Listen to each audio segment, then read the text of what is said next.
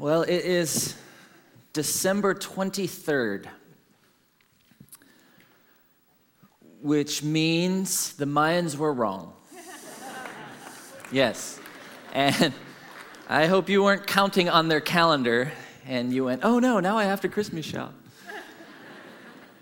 but honestly, December 23rd, and I can't believe it's already December 23rd because I feel like two days ago, uh, my kids started back to school. And I feel like yesterday I had Thanksgiving dinner. And now Christmas is here and it just has just flown by. And I don't know if that's the sense that you get, but man, this season just comes quickly. Um, honestly, for me, the only thing that drags at this point of the year um, is the fact that I have to listen to the same 10 to 12 Christmas songs on the radio all the time. Uh, I feel like, and I'm not Scrooge, contrary to what my children think, uh, but I feel like Christmas music has like this two week window that you could, you know, really listen and be excited about Christmas music because I have a low tolerance for songs like The Little Drummer Boy or other. I, I know, seriously. Like, but think about The Little Drummer Boy for just a minute. Your wife has just given birth in a barn and you finally get the little guy to sleep, and then somebody shows up at your door with a drum set, right? And he wants to play, and you're like, well, why don't you parumpa pum pum somewhere else, okay? You know, don't wake the child up, right? That, I don't know. The ox and lamb kept time. Some very talented farm animals in that song. That's what drags for me. But the rest of the time just flies by. But if you're a child, it's my guess that this season is slow. As a matter of fact, kids say the same phrase this time of year. They say, This is taking forever. Now, I know they say that a lot, like at dinner time or when you're in the car or when they're doing homework or when they're at school or when you ask them to clean the room, but, and so on. But this time of year, this is taking forever. This morning, when I got up to come here, there's a little flashlight in my youngest daughter's room just zipping around the ceiling. And I walk in and I'm like, Hannah, why are you up? And she said, Dad, it's Christmas Eve, Eve. and I said, Right, that means you should be sleeping. And she said, This is taking forever. But the reality is, right, that it's, it's not taking forever, that, that it's going to come, and all of the preparations, all of the present buying and wrapping and, and cooking and all of that stuff will, will kind of come, and Christmas will come, and it will be over at nine in the morning. Typically, right?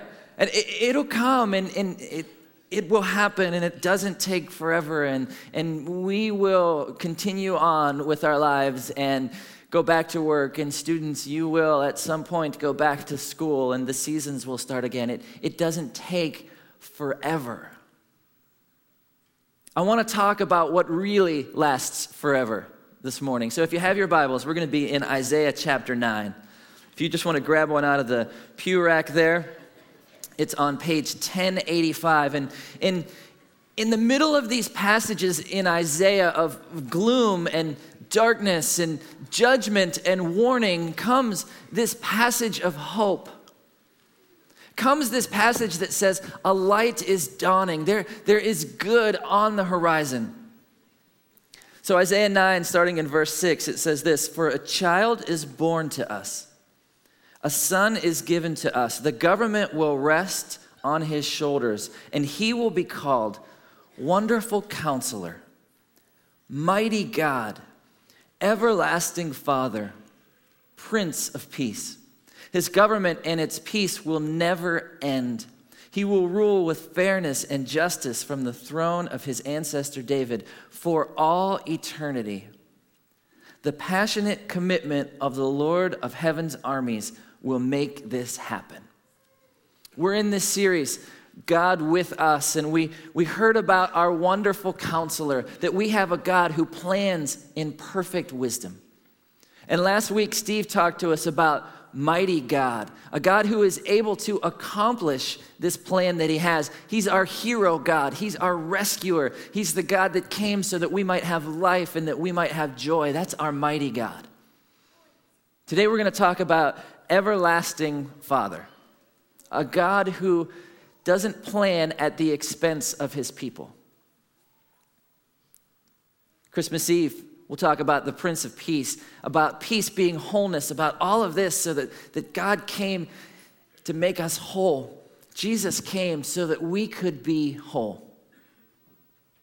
But this morning we're going to talk about this phrase, everlasting Father. And it's, it's one of those phrases that's, that's different and yet it's familiar. We, we understand the word Father, but we don't necessarily understand it in connection with Jesus. And we understand what the role of Father is, but we can't wrap our minds around eternity.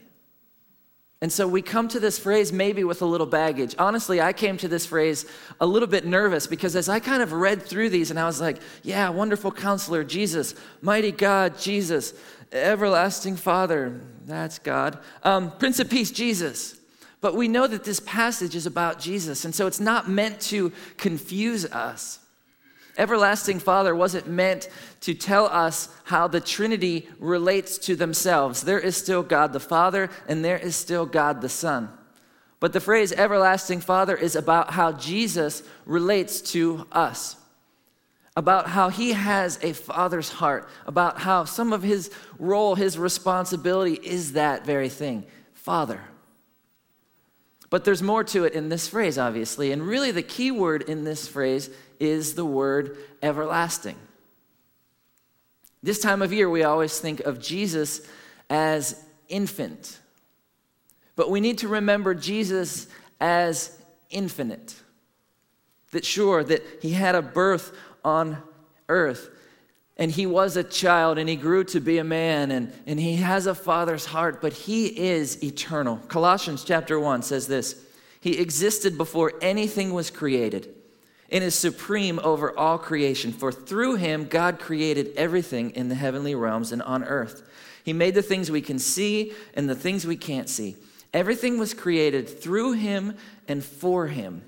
He existed before anything else, and he holds all creation together.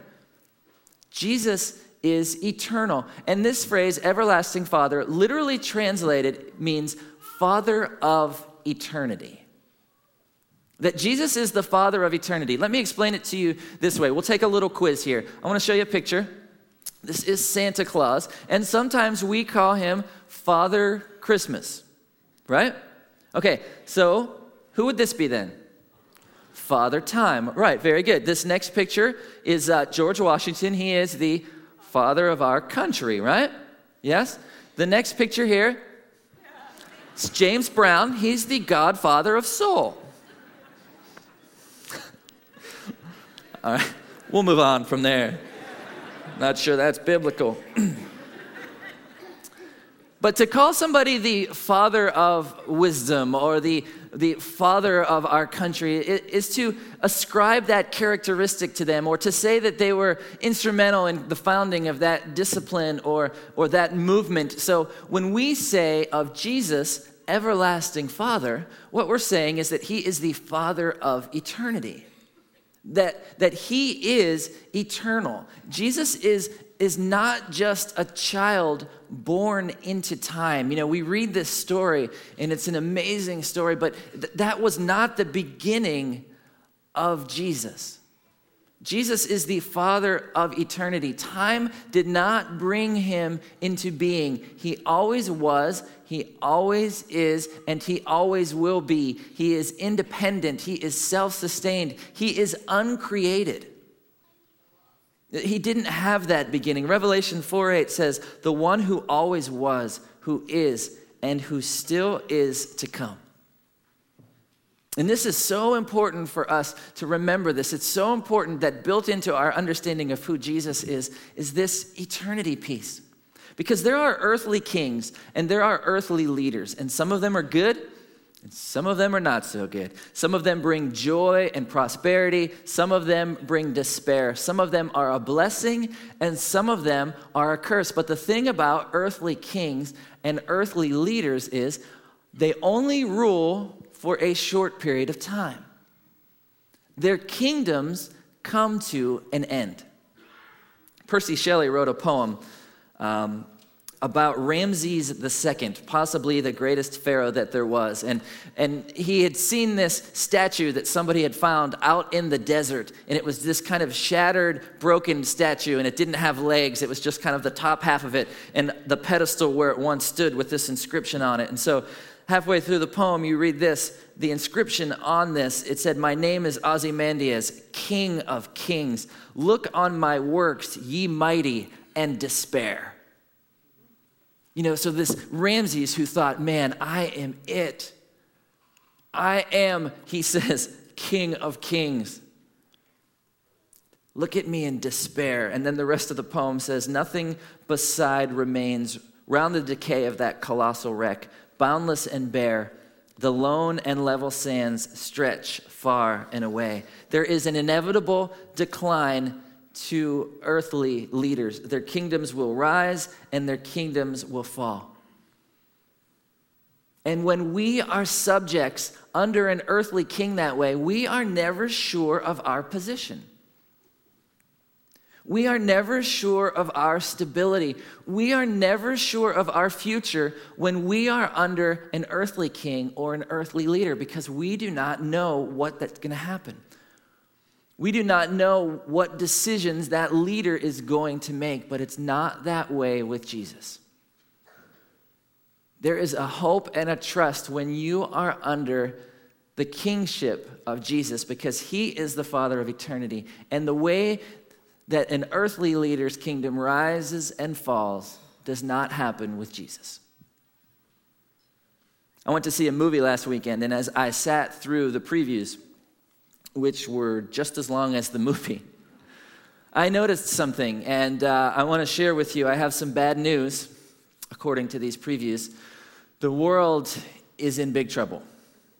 There is some type of cataclysmic event that is going to destroy the earth. Aliens are invading, um, zombies, uh, disease. But thankfully, we have Tom Cruise.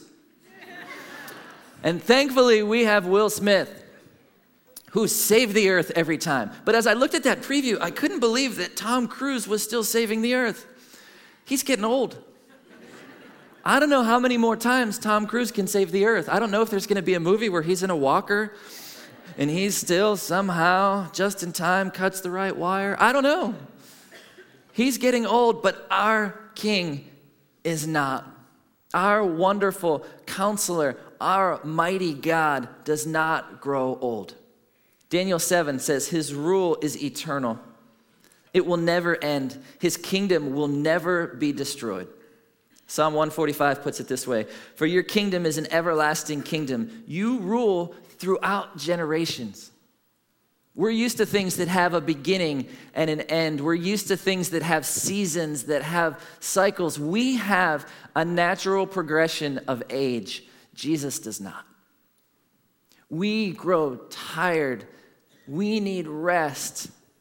Jesus doesn't. There are so many things that we are unable to do, but Jesus can do all things. He is steadfast, He is consistent, He doesn't have bad days. He doesn't take vacation. He doesn't hang out the do not disturb sign. He doesn't veg on the couch and watch reruns. He doesn't buy polyester pants and retire to Florida. He always was, he always is, and he always will be. He is eternal in all of his attributes, in all of his responsibilities, in his might, and in his power, in his guarding of his children, in his love for us, in his crowning of his children.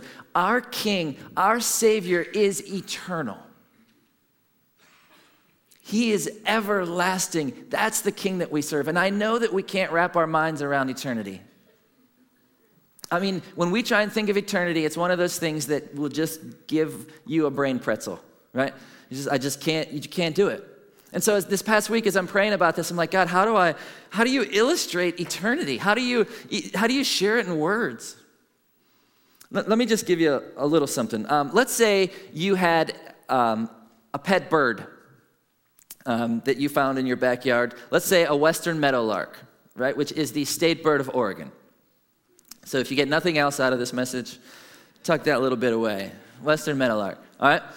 And let's say you have trained this bird to pick up a piece of sand out of the sandbox in your backyard and fly it around. A single grain of sand.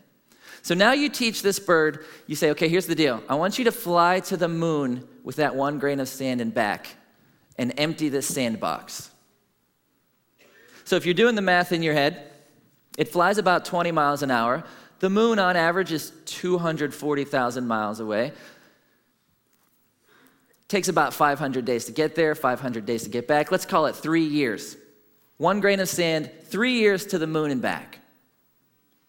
Now, in a cubic inch of sand, there can be upwards of 300,000 grains of sand. And so, away he goes. He flies away, one grain of sand, and he comes back. Every three years, you see him, you wave, well done. It takes him about a million years for one cubic inch of sand. To empty your sandbox, it takes billions of years. And when he gets done, you say, Hey, I want to show you something. It's called the West Coast. See all that sand? Go. Billions and billions of comings and goings and comings and going. And then you say, Hey, look, the East Coast. Oh, and then there's the Sahara Desert right? Eternity is just beginning. We sing Amazing Grace. We sing when we've been there 10,000 years. I mean, how do you explain eternity but understand that our Savior, our King, is eternal? Jesus is eternal. And His coming, what we celebrate at Christmas, His coming was not just a temporary fix. You know, our Christmas season, it comes and, and it goes and it it's done. His coming was not a temporary fix. What makes this story so great is that he's eternal. It's a good story if it's wonderful counselor. If we have a God who plans in perfect wisdom, that's good. If he's a mighty God who can accomplish it, that's good. But if it ended, we could say, oh, wow, for a season. But it doesn't end. That's what makes this story great. That's what makes this story absolutely amazing. When Gabriel came to Mary, he said, He will reign over Israel forever. His kingdom will never end.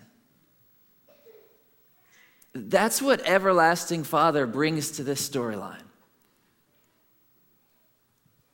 eternity. The Father of eternity, that we have this perfect plan and that God is able to accomplish this plan. And this plan is not at the expense of us. God's plan is not at our expense. And I'll be honest, I know sometimes that it seems like it is. I know sometimes that it seems like life is so difficult and we can't believe that, that what is going on in our worlds is His perfect plan. I mean, we've had a rough couple weeks in our nation, haven't we? And some things have happened where we're like, wow, I can't believe that went on. I can't believe that happened. God, how can that be your perfect plan? Or you might be struggling. There might be something just terribly wrong in your family right now. Or you might be struggling at work, or you might be struggling at school, or, or with your friends. Maybe they've let you down. Maybe you've let yourself down. You had big visions of the things that you wanted to accomplish and, and this person that you wanted to be, and, and that hasn't necessarily happened. And you just feel like, God, how can this be a perfect plan? It feels like, God, this plan is at my expense. And we view things from such a limited perspective. I had the opportunity three or four months ago to go up to Doernbecher Hospital to meet with a 17 year old young man who was dying of cancer. And he had had cancer for three and a half, almost four years. And he's 17. And it, it's absolutely so crazy and unfair to think that this amazing young man who was so talented had to wrestle with this. And as I'm going up, driving up, I'm praying, God, what, what is it that I share with him? Like, what can I lay out to a kid who's, who's laying on this bed and, and who's struggling to breathe? What do I lay out? Jesus loves you. It's true. But I felt like God laid on my heart that, you know what, if this was all there was, then yeah, you could be really disappointed. But there's so much more beyond this. That Jesus is the Father of eternity. So I got to sit with him and to pray with him and to, and to just lament with him and say, Man, I am so sorry for you, but guess what?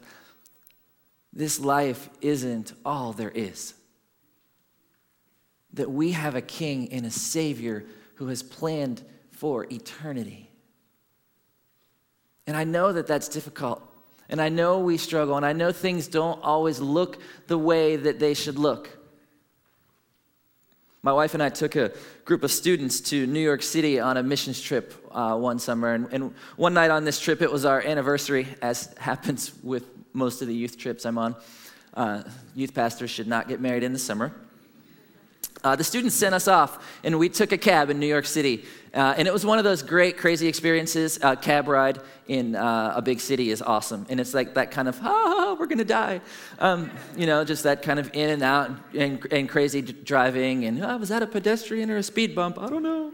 Um, and, and so that just, it just felt like the streets of New York City just t- felt like total chaos right? And just people going everywhere and parking everywhere, and it just everything was chaos. Well, while we were there, we had the opportunity to be up uh, in the Empire State Building.